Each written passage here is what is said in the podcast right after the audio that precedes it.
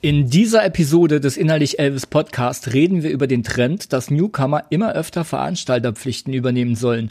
Und wir reden darüber, wie Hoodgigs deine Musik nach vorne bringen. Mehr dazu nach dem kurzen Intro, also bleib dran. Herzlich willkommen zu Innerlich Elvis, dem Podcast, der dir hilft, dein Musikbusiness selbst in die Hand zu nehmen und dauerhaft mehr Publikum zu erreichen. Und hier ist dein Gastgeber, Chris Histel.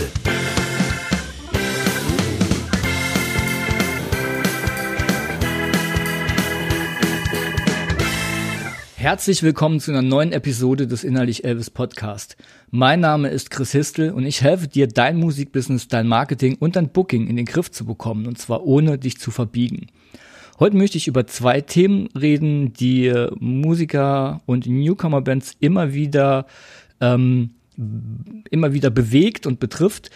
Das erste ist, eine, eine Frage wurde an mich weitergeleitet und zwar, ähm, fragte eine junge Band, dass sie immer wieder bei ihrem Booking ähm, auf die Konstellation trifft, dass Betreiber von Locations sie als Veranstalter verpflichten wollen. Also wenn sie bei ihnen ein Konzert spielen, dann sind die Konditionen zum Beispiel, es gibt ein Door-Deal, es gibt Miete für Raum und Technik, die Getränke bleiben aber beim Betreiber und die Band soll Veranstalterpflichten übernehmen.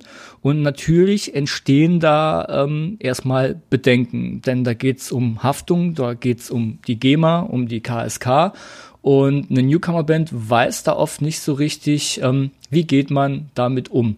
Und die Frage war, ob ich als New, ob ich Newcomern da einen Tipp geben kann.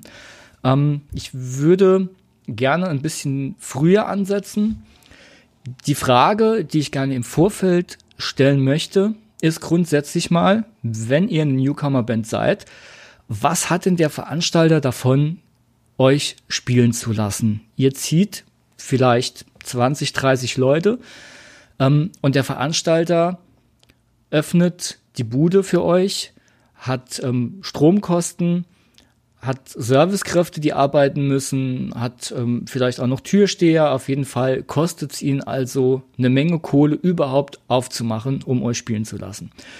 Die Frage ist jetzt, was hat der Veranstalter davon? Was könnt ihr denn eigentlich dem Veranstalter bieten? Und ähm, wenn ihr eine Anfrage stellt, ob ihr irgendwo spielen könnt, habt aber noch keine Follower, also noch kein, noch kein Publikum aufgebaut, dann ähm, könnt ihr vermeintlich zumindest erstmal dem Veranstalter nichts bieten. Wenn das so ist, dann ist es eine Möglichkeit für den Veranstalter, euch den Raum zu vermieten, um euch einen Gig spielen zu lassen und gegen Aufpreis auch noch die Technik zu stellen. Ihr seid der Veranstalter. Wenn ihr euch jetzt sagt, ja, dann machen wir ja aber Minus, Herzlich willkommen in der Welt der Veranstalter, denn genau so geht's den Veranstaltern, wenn er euch spielen lässt. Und warum ich diese Fragen am Anfang gestellt habe, ist, damit wir da hinkommen, uns ein bisschen mehr in den Veranstalter reinzudenken, weil wenn wir wissen, wie der Veranstalter denkt, dann können wir vielleicht dem Veranstalter Angebote machen, die es ihm einfacher machen, uns spielen zu lassen. Die meisten Läden sind nicht gefördert. Es gibt jetzt Möglichkeiten der Initiative Musikclubs zu fördern. Allerdings ähm, sind die jetzt nicht unbedingt so wirklich New Newcomer geeignet, sondern da sollte man schon ein kleines bisschen weiter sein. Ähm, da wird es also schwierig. Also gehen wir mal davon aus, dass die meisten Läden einfach nicht gefördert werden. Also die zahlen alles aus eigener Tasche, die machen eigenes Risiko. So, und es ist natürlich dann einfach naheliegend und legitim, wenn man dieses Risiko als Veranstalter vermeiden will oder abtreten, zum Beispiel an die Bands, die sich bewerben. Möglichkeiten für den Veranstalter sind genau zwei dann. Entweder die lassen euch einfach gar nicht spielen und sagen, sorry, wir machen keine Newcomer, oder sie können euch den Raum vermieten oder solche Deals anbieten, wie ich eben ähm, von erzählt habe. Jetzt können wir natürlich sagen, ja, aber der nimmt ja die Getränkeeinnahmen ein. Ja, das stimmt. Der stellt aber auch Personal, wenn er euch den Raum zur Verfügung stellt. Und das muss er einfach bezahlen. Und wenn bei euch nur 30 Leute kommen, dann kann er unter Umständen seine Kosten selbst mit den Getränkeeinnahmen kaum decken. Also immer überlegen, ähm, wie geht's dem Veranstalter dabei?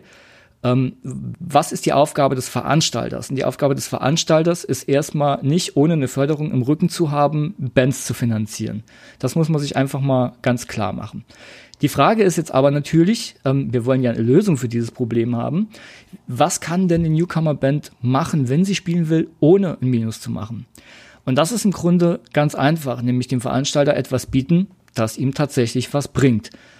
Ein Beispiel wäre zum Beispiel jetzt hier, ein Beispiel zum Beispiel, schließt euch zusammen mit einem bis zwei Local Heroes, wo ihr wisst, dass die ordentlich Leute ziehen, wo auch der Veranstalter weiß, dass die Leute ziehen. Bietet dem Veranstalter nicht euch als Newcomer alleine an, ähm, sondern einfach einen kompletten Abend als Konzept. Drei Bands, die in Summe Leute ziehen. Natürlich seid ihr damit dabei und zieht noch keine Leute, aber das ist dann nicht mehr das Problem des Veranstalters.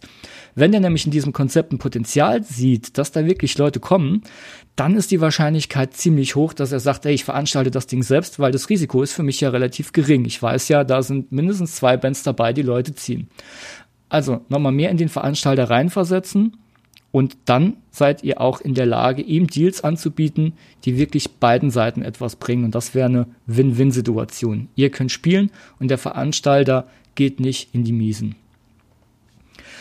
Eine andere Sache ist, über die ich heute reden will, ist eine oft geführte Diskussion. Da geht es ähm, nämlich immer wieder um Sinn und Unsinn von Hutdeals. Und ich selber habe schon etliche Konzerte mit Hutdeals zum einen besucht, zum anderen aber auch selbst veranstaltet.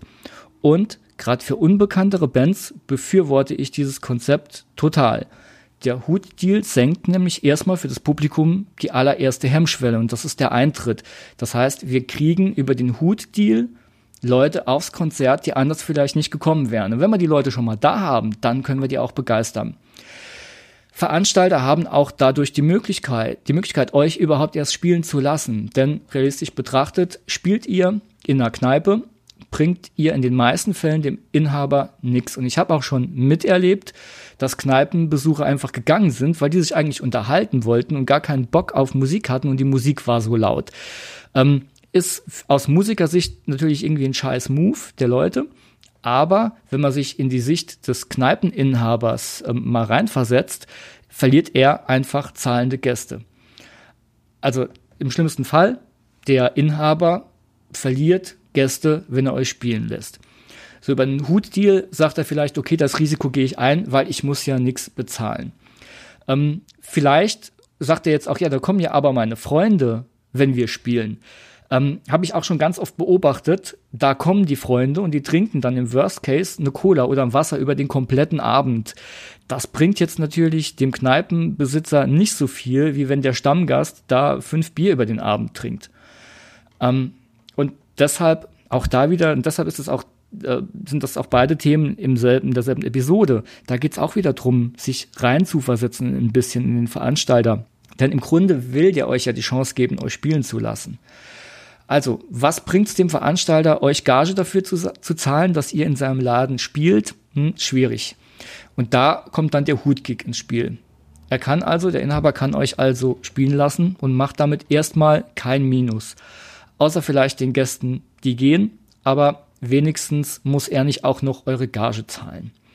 So, und jetzt sagen viele Musiker, und das ist so das Hauptargument gegen diese Hutgigs, der Hut bringt nichts. Die Leute werfen da nichts rein oder nur Kupfer. Ja, Leute, die ihr Kleingeld loswerden, die wirst du immer haben. Und ich habe sogar schon erlebt, dass Leute Kleingeld in den Hut geworfen haben, die selbst Musiker sind, die es eigentlich besser wissen sollten. Also äh, wenn ihr Hutgigs besucht als Gäste und das jetzt gerade zufällig hört, einen Fünfer solltet ihr beim Hutgig schon in den Hut werfen. Das ist irgendwie so, sind so die Basics. Und wenn die Band euch echt vom Hocker reißt, dann natürlich gerne auch mehr. Aber werft da nicht euer Kleingeld rein. Es ist keine Möglichkeit, Kleingeld loszuwerden. So, aber zurück jetzt zu dir als Musiker. Die Leute, die ihr Kleingeld in den Hut werfen, habe ich eben gesagt, die wirst du immer haben. Das sind aber nicht die meisten, um die wollen wir uns gerade gar nicht kümmern. Denn das ist auch eine Beobachtung in diesen ganzen Hutgig-Geschichten, die ich miterlebt habe. Die meisten Leute sind eigentlich bereit, Geld in den Hut zu werfen, wenn, ja wenn, wenn die Band da steht und die Leute wirklich begeistert. Und das ist der entscheidende Punkt. Und daher kommt auch meine gute Erfahrung mit Hutgigs. Bands, die das Publikum begeistern, haben in den meisten Fällen auch richtig was im Hut.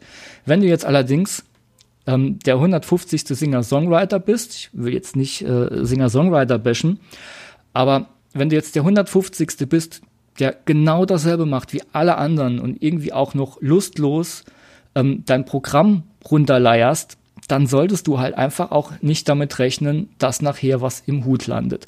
Und vielleicht sagst du jetzt auch, nee, ich bin ja aber engagiert, ich gebe da ja Gas und probiere das Publikum zu bewegen und trotzdem bleibt da nichts hängen.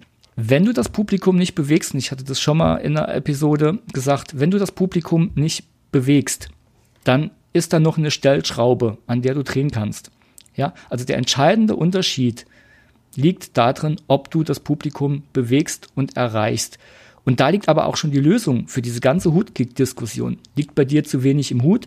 Check mal deine Songs, check mal deine Performance nochmal.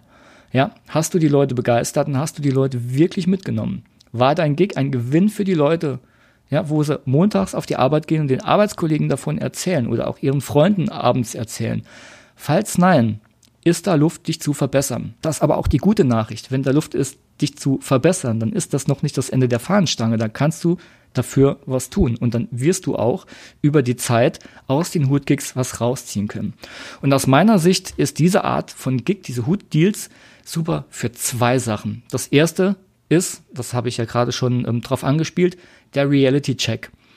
Bin ich wirklich live gut genug und reise ich das Publikum mit? Falls nein, weißt du dann aber auch genau, woran du arbeiten musst. Und du kannst es ganz gezielt verbessern beim nächsten Hutgig testen. Und wenn du schon bei einem Hutgig das Publikum nicht mitreißt, wird das mit einem, mit einem Headliner-Gig echt schwierig.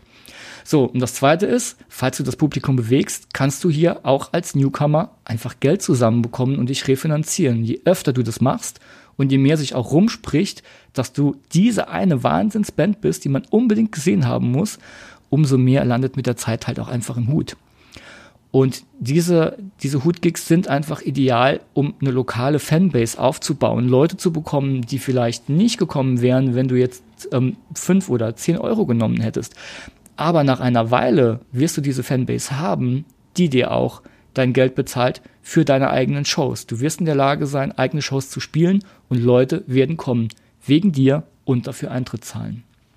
Wenn du aus dieser Episode eine Sache mitnimmst, dann ist das, dass du dich in Veranstalter, Kneipeninhaber, Klamottengeschäftinhaber oder was auch immer reinversetzt, dass du dann eine gute Chance hast, wirklich was zu erreichen, ja. Dass du dann die Möglichkeit hast, dir zu überlegen, was kann ich eigentlich dem Veranstalter bieten, das ihm tatsächlich was bringt und das bringt dann auch wieder dir was. Das heißt, wir kriegen da eine Win-Win-Situation hin. Und wenn du da mit einem destruktiven Mindset rangehst, wie äh, die scheiß Veranstalter, die machen sich nur die Taschen voll, ähm, sorry, aber dann ist hier einfach auch Ende für dich, weil dann geht's an der Stelle nicht weiter und dann werden deine Hutgigs nicht besser. Also dieses Nachjagen nach der Gage, das kannst du machen, wenn der Marktwert stimmt. Aber bei vielen Newcomern ist das eigentlich noch nicht so. Ich rede jetzt auch nicht von der Coverband, die ähm, damit den Lebensunterhalt bestreitet, sondern ich rede jetzt wirklich von Newcomern, deren Ziel es ist, bekannter zu werden. Und da bringt es gar nichts, irgendwie einer, einer ähm, One-Time-Gage oder einer One-Night-Gage nachzujagen. Also, wenn du selbst noch keine Leute ziehst, organisieren einen gemeinsamen Abend mit Leuten, die das schon tun. Und ähm, damit will ich dich auch schon aus dieser Episode entlassen. Ich hoffe, du konntest für dich was mitnehmen. Und ähm, auch äh, wenn das jetzt wieder Sachen waren, die nicht jede Band unbedingt so gerne hört, glaube ich aber doch, wenn du es geschafft hast, diesen, ähm, diese Episode, die jetzt bis zum Schluss anzuhören, dann hast du gute Chancen, da was draus zu machen und ähm, von dieser Stelle aus einfach weiterzugehen. Wenn du wissen willst, wie dein ideales Anschreiben für eine Gig-Bewerbung aussehen kann, dann kannst du dir die Vorlage für das ideale Booking-Anschreiben herunterladen und zwar unter www.innerlichelvis.de slash anschreiben. Dieses Anschreiben habe ich selbst schon benutzt, um Touren zu organisieren und habe es auch nochmal verfeinert zusammen mit ähm, Bookern und verschiedenen Veranstaltern von verschiedenen Locations. Den Link dazu findest du auch in den Show Notes. Jetzt wünsche ich dir noch einen schönen Tag, wo immer du das gerade hörst und ähm, bis zum nächsten Mal. Mach's gut und bleib dran. Dein Chris.